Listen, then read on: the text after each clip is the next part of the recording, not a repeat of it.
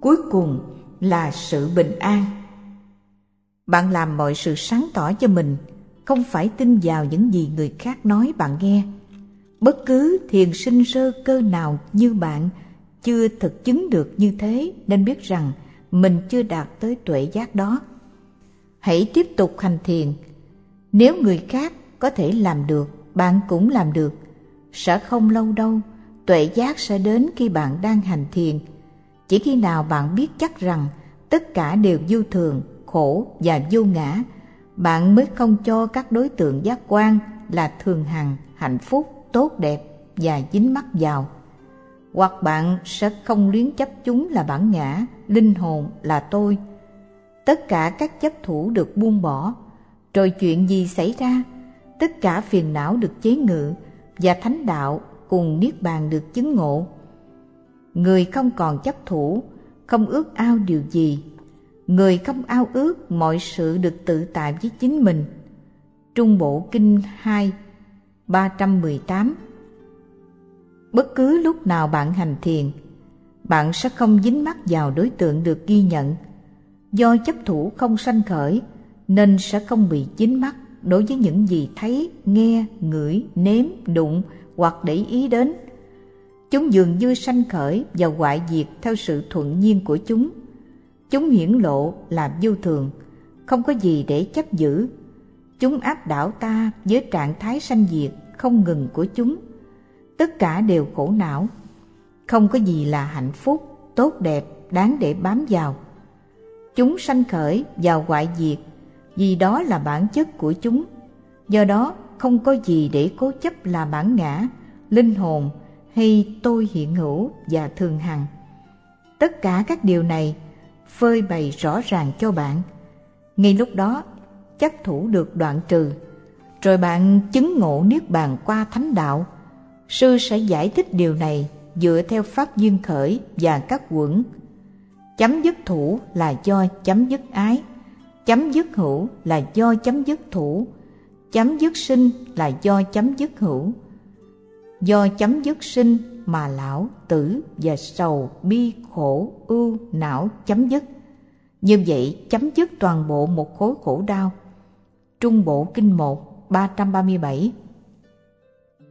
Người nào hành thiền về những đối tượng danh sắc xuất hiện qua 6 cửa giác quan và kinh nghiệm được bản chất nội tại của chúng là vô thường, khổ, vô ngã, sẽ không còn thỏa thích với chúng. Khi không còn chấp chặt vào chúng nữa, người đó không còn cố gắng để hưởng thụ chúng. Khi không còn ham muốn thỏa thích, sẽ không còn tạo nghiệp nữa. Vì không có nghiệp nên không có tái sanh. Khi không có tái sanh, sẽ không có điều kiện để già nua, bệnh hoạn, tử vong, sầu não.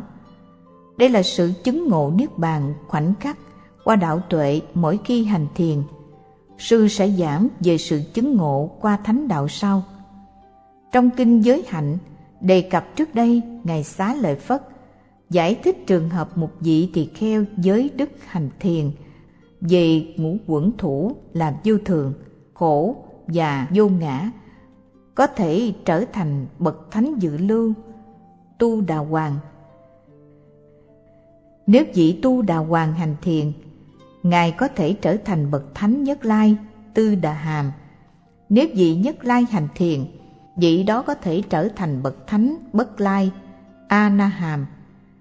Và nếu vị Bất Lai hành thiền, Ngài có thể trở thành bậc thánh A La Hán. Ở đây, sự thật chứng 4 thánh quả dự lưu, Nhất Lai, Bất Lai và A La Hán, có nghĩa là kinh nghiệm niết bàn qua thánh đạo.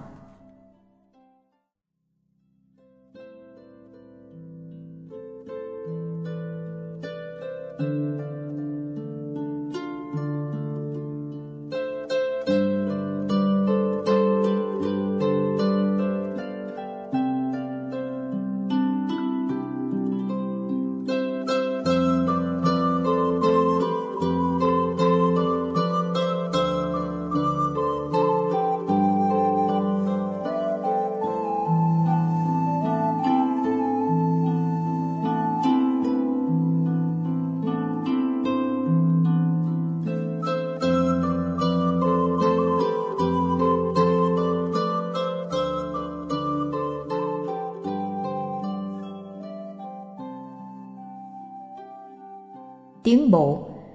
Để đến được thánh đạo, phải bắt đầu bằng con đường tuệ giác.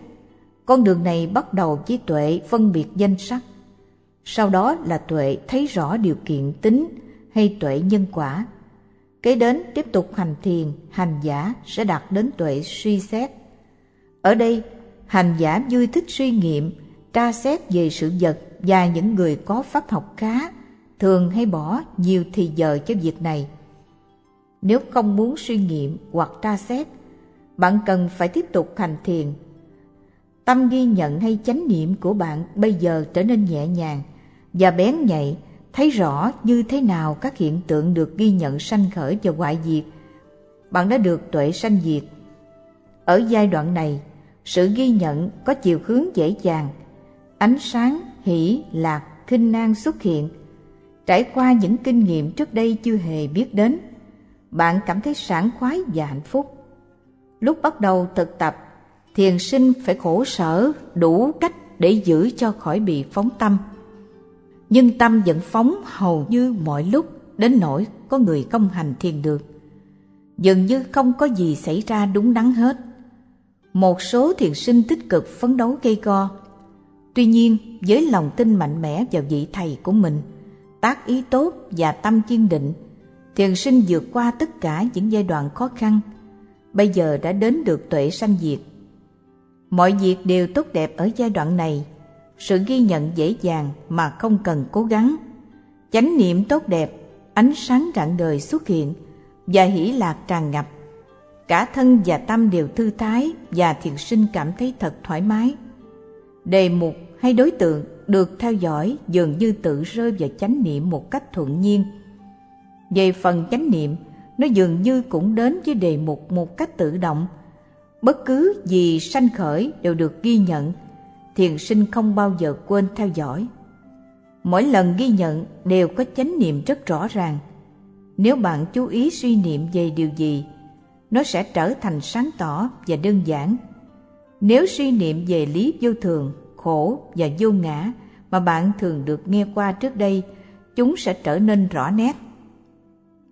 Do đó, bạn cảm thấy thích giảng về điều này và bạn nghĩ mình sẽ làm vị thầy tốt. Nhưng nếu bạn không có trình độ, bạn sẽ trở thành người thầy dở. Bạn cảm thấy thích giảng dạy và do đó có thể trở nên nói nhiều. Đây là điều được gọi là niết bàn lý tưởng mà thiền sinh hay kinh nghiệm. Đó không phải là niết bàn thực sự của các bậc thánh. Chúng ta có thể gọi đó là niết bàn mô phỏng. Đây là trạng thái bất tử của những người hiểu biết. Thiền tập giống như trèo núi. Bắt đầu leo từ chân núi, chẳng bao lâu bạn thấy mệt. Bạn hỏi những người đang xuống núi và họ trả lời khuyến khích bạn, bây giờ gần hơn rồi. Dù mệt nhưng bạn trèo tiếp và chẳng bao lâu đến được một nơi nghỉ ngơi dưới bóng cây có gió mát hiu hiu thổi. Tất cả sự mệt mỏi biến mất, cảnh vật đẹp đẽ xung quanh lôi cuốn bạn. Bạn cảm thấy tươi tỉnh trở lại để trèo tiếp. Tuệ sanh diệt là nơi nghỉ mệt cho bạn để bạn tiếp tục trèo lên những tuệ minh sát cao hơn. Thiền sinh nào chưa đạt được tuệ này có thể mất hy vọng. Ngày trôi qua nhưng chưa nếm được mùi vị của tuệ giác. Họ thường nản lòng. Một vài người rời bỏ thiền viện chỉ nghĩ rằng thiền thật ra chẳng là gì cả. Họ chưa khám phá được niết bàn của người hành thiền. Do đó, là thiền sư, chúng tôi phải sách tấn các thiền sinh sơ cơ đến thiền viện với hy vọng rằng họ sẽ đạt ít nhất tuệ giác này, và chúng tôi yêu cầu họ thực tập nghiêm chỉnh để chống đạt tuệ giác đó. Hầu hết thành tựu như chúng tôi khuyên, và rồi họ không cần sách tấn thêm nữa. Bây giờ họ có lòng tin tưởng trọn vẹn và quyết tâm tiếp tục cho đến mục đích cuối cùng. Niết bàn của người hành thiền này thường được nói đến như là sự thỏa thích phi thường hay siêu phàm, thỏa thích vượt lên những thỏa thích của người phàm. Bạn thường được thỏa thích từ nhiều thứ như giáo dục, tài sản, đời sống gia đình. Niết bàn của người hành thiền cao vượt hẳn những thứ này. Một thiền sinh có lần nói với sư là anh ta đã chìm đắm trong nhiều thứ khoái lạc thế gian, nhưng không có khoái lạc nào có thể sánh được với hạnh phúc do thiền đem lại. Anh ta đã không thể nào diễn tả hết được sự thỏa thích này. Nhưng chỉ có vậy thôi sao? Không, bạn phải tiếp tục. Bạn tiếp tục với sự ghi nhận của mình, rồi khi bạn tiến bộ, sắc và hình dạng không còn thể hiện lên, và bạn luôn luôn thấy chúng hoại diệt. Những gì sanh khởi sẽ hoại diệt ngay giây phút bạn ghi nhận. Bạn ghi nhận sự thấy, nó biến mất nhanh chóng. Bạn ghi nhận sự nghe, nó biến mất. Co duỗi cũng biến mất tức thì. Không chỉ có đối tượng sanh khởi, mà ngay cả tâm ghi nhận cũng hoại diệt, với đối tượng theo từng cặp đôi một. Đây là tuệ diệt. Mỗi lần bạn ghi nhận, chúng hoại diệt tức thì. Chứng kiến điều này một thời gian, bạn trở nên thấy chúng thật đáng kinh sợ. Đây là tuệ kinh sợ. Rồi bạn thấy sự bất toàn nơi những đối tượng tiếp tục hoại diệt. Đây là tuệ bất toàn. Rồi bạn tiếp tục hành thiền. Bạn thấy chán nản chúng, đó là tuệ chán nản. Vì thấy tất cả những điều này, vị đệ tử được chỉ dạy của các bậc thánh nhàm chán hình sắc, cảm thọ. Trung Bộ Kinh 1, 137, Tương Ngưng Bộ Kinh 2, 68. Cơ thể của bạn đã từng làm một cái gì đáng thích thú trước đây, ngồi hay đứng, đi hay đến, co hay duỗi, nói hay làm. Mọi thứ đều có vẻ tốt đẹp. Bạn từng nghĩ cơ thể này là của bạn, là một cái gì đáng tin tưởng và thỏa thích. Bây giờ hành thiền về nó và thấy được tất cả đều tan hoại. Bạn không còn thấy thân thể này đáng tin cậy, thỏa thích nữa, mà chỉ là sự mệt mỏi, nhàm chán mà thôi. Bạn đã từng tận hưởng hai loại lạc thọ về thân và tâm. Bạn nghĩ tôi đang tận hưởng, tôi sung sướng. Bây giờ những cảm thọ này không còn sảng khoái nữa. Chúng cũng hoại diệt khi bạn ghi nhận và bạn trở nên nhàm chán chúng. Bạn đã từng nghĩ tốt về tưởng, tri giác của mình, nhưng bây giờ nó cũng hoại diệt khi bạn ghi nhận nó. Bạn cũng thấy chán ngán. Hành hay sự tác động tâm ý, chịu trách nhiệm về tất cả những ứng xử của thân, khẩu và ý. Nghĩ tôi ngồi, tôi đứng, tôi đi, tôi hành động là chấp vào sự vận hành tâm ý. Bạn cũng nghĩ tốt về nó. Bây giờ thấy nó hoại diệt không ngừng. Bạn cảm thấy thực sự nhàm chán chúng. Bạn đã từng thích thú khi suy nghĩ. Khi các thiền sinh sơ cơ đến thiền viện được chỉ dẫn là không nên suy nghĩ nhiều thứ, chỉ nên ghi nhận, họ không mấy hài lòng. Bây giờ, khi đã kinh nghiệm được tư tưởng, ý nghĩ sanh khởi và hoại diệt như thế nào, bạn cũng chán nản chúng. Điều này cũng tương tự đối với các giác quan. Bất cứ những gì sanh khởi qua các căn bây giờ chỉ là một cái gì đáng ghê tởm, nhàm chán. Vài người cảm thấy quá ghê tởm, một vài người chỉ ghê tởm đến một mức nào đó, rồi khởi sanh ý muốn loại bỏ chúng. Một khi bạn chán, dĩ nhiên bạn muốn loại bỏ.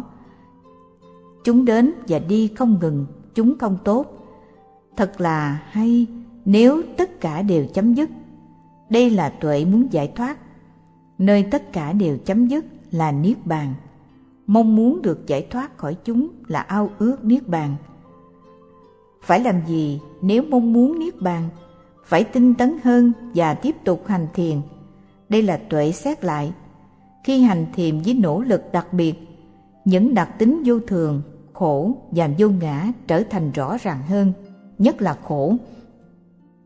Sau khi xét lại, bạn sẽ đến tuệ xả hành. Lúc này hành giả rất thoải mái, không cần cố gắng nhiều, sự ghi nhận vẫn trôi chảy và tốt đẹp. Chỉ ngồi xuống thiền và chỉ cần cố gắng lúc đầu, rồi mọi thứ diễn ra một cách thuận nhiên như đồng hồ sau khi lên dây bắt đầu chảy đều. Khoảng 1 tiếng đồng hồ hay gần như vậy, người đó không thay đổi tư thế và tiếp tục hành thiền không gián đoạn. Trước khi đạt tuệ giác này, có thể bị nhiều trở ngại. Tâm có thể hướng đến âm thanh nên bị xao động, tư tưởng có thể lang thang và tâm ghi nhận bị gián đoạn. Khổ thọ như mệt mỏi, nóng, đau, ngứa, ho xuất hiện và làm bạn bất an, rồi phải trở lại từ đầu. Nhưng bây giờ ở tệ giác này, tất cả đều suôn sẻ, không còn bị quấy rầy nữa. Tiếng động có thể đến nhưng bạn không để tâm và tiếp tục hành thiền. Bất cứ cái gì sanh khởi bạn chỉ ghi nhận mà không còn bị phiền hà hay phóng tâm. Đối tượng thích thú có thể đến nhưng không có sự thỏa thích hay khoái cảm phát sanh. Gặp những đối tượng không thoải mái nhưng không còn cảm thấy bực bội hay sợ hãi. Các khổ thọ như mệt mỏi, nóng hay đau ít khi sanh khởi, và nếu chúng có xuất hiện, bạn vẫn kham nhẫn được. Tâm ghi nhận của bạn sẽ làm chủ được chúng. Ngứa, đau và ho biến mất một khi đạt được tuệ giác này. Một vài người có thể qua khỏi những căn bệnh nghiêm trọng, cho dù những căn bệnh không hoàn toàn được hết hẳn. Bạn cũng thấy dễ chịu khi kiên trì ghi nhận chúng. Do đó, trong khoảng 1 giờ thiền tập, không có sự gián đoạn trong việc ghi nhận đề mục của bạn. Một vài người có thể thiền liên tiếp trong 2 hay 3 giờ không đứt đoạn mà không cảm thấy mệt mỏi. Thời gian qua lúc nào không biết mà bạn có cảm tưởng mình chưa ngồi được lâu.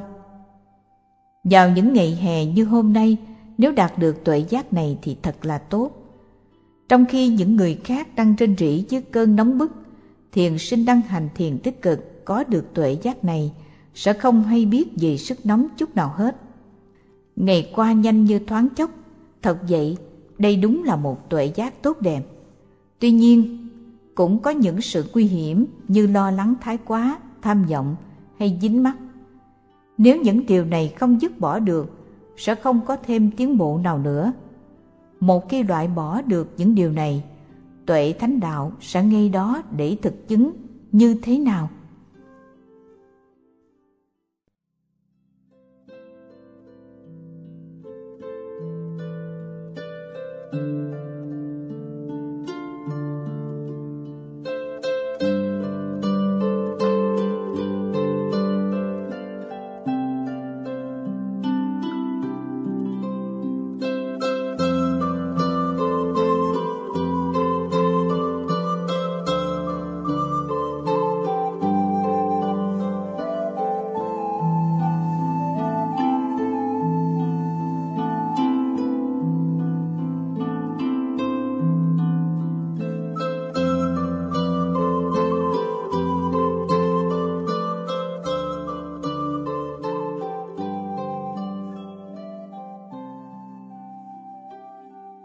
Thánh đạo, mỗi lần ghi nhận, vòng, xẹp, ngồi, đụng, thấy, nghe, co, duỗi là bạn đang nỗ lực. Đây là chánh tinh tấn trong bát chánh đạo. Rồi sự nhớ ghi nhận của bạn, đó là chánh niệm. Rồi là định tâm xuyên thấu đối tượng đang được theo dõi cũng như an trụ trên đề mục. Đây là chánh định. Cả 3 chi này làm thành nhóm định của con đường. Rồi tâm cùng với sự định tâm tiến đến đối tượng đang được theo dõi, áp đặt các trạng thái tâm và đề mục. Theo chú giải, đặt tính đặt để các tâm sở lên đề mục, gọi là chánh hướng tâm hay chánh tư duy. Rồi là sự chứng nghiệm rằng đối tượng được theo dõi chỉ là sự chuyển động, không nhận biết, chỉ thấy thôi, chỉ nhận biết thôi, chỉ sanh khởi và hoại diệt thôi, chỉ là vô thường. Đây là chánh kiến. Chánh tư duy và chánh kiến tạo thành nhóm huệ của con đường. 3 chi về nhóm giới như chánh ngữ, chánh nghiệp và chánh mạng đã được hoàn thiện trước khi bạn thực tập thiền minh sát và lúc thọ giới. Ngoài ra, không có tà ngữ, tà nghiệp hay tà mạng liên hệ đến đề mục được theo dõi. Do đó, bất cứ khi nào ghi nhận, bạn cũng toàn thiện nhóm giới của con đường. Như vậy, 8 chi của thánh đạo hay con đường cao thượng đều có mặt trong mỗi sự ghi nhận. Chúng tạo thành con đường minh sát, và con đường này xuất hiện một khi sự chấp thủ được loại trừ. Bạn phải chuẩn bị con đường này một cách từ từ cho đến khi đạt được tuệ xả hành. Khi tuệ giác này chín mùi và mạnh mẽ, bạn sẽ đạt được thánh đạo đúng đúc như sau. Khi tuệ xả hành thuần thục và trở nên vững mạnh hơn, sự ghi nhận của bạn càng bén nhạy hơn. Trong khi ghi nhận và chánh niệm bén nhạy như vậy, đột nhiên bạn rơi vào sự an bình của Niết Bàn. Thật là lạ lùng, bạn sẽ không biết trước là bạn sẽ chứng ngộ Niết Bàn. Bạn cũng không thể suy nghiệm về Niết Bàn khi đang chứng ngộ. Chỉ sau khi chứng ngộ, bạn mới có thể suy nghiệm về Niết Bàn được. Bạn suy nghiệm lại vì bạn khám phá những điều bất thường. Đây là tuệ suy nghiệm. Rồi bạn biết những gì đã xảy ra. Đây là cách mà bạn chứng ngộ Niết Bàn qua thánh đạo. Do đó, nếu bạn muốn chứng ngộ Niết Bàn, điều quan trọng là thực tập để khỏi bị chấp thủ.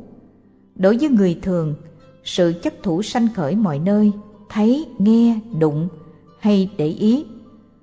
Họ bám níu mọi sự vật như là thường còn, hạnh phúc, tốt đẹp, là có linh hồn, bản ngã, cá nhân. Chúng ta phải hành thiền để đạt cho được giải thoát toàn diện khỏi những sự chấp thủ này. Hành thiền có nghĩa là chánh niệm ghi nhận những gì sanh khởi, thấy, nghe, đụng, suy nghĩ. Nếu tiếp tục hành thiền như vậy, chấp thủ sẽ ngừng có mặt và thánh đạo sanh khởi dẫn đến Niết Bàn. Đó chính là tiến trình tu tập.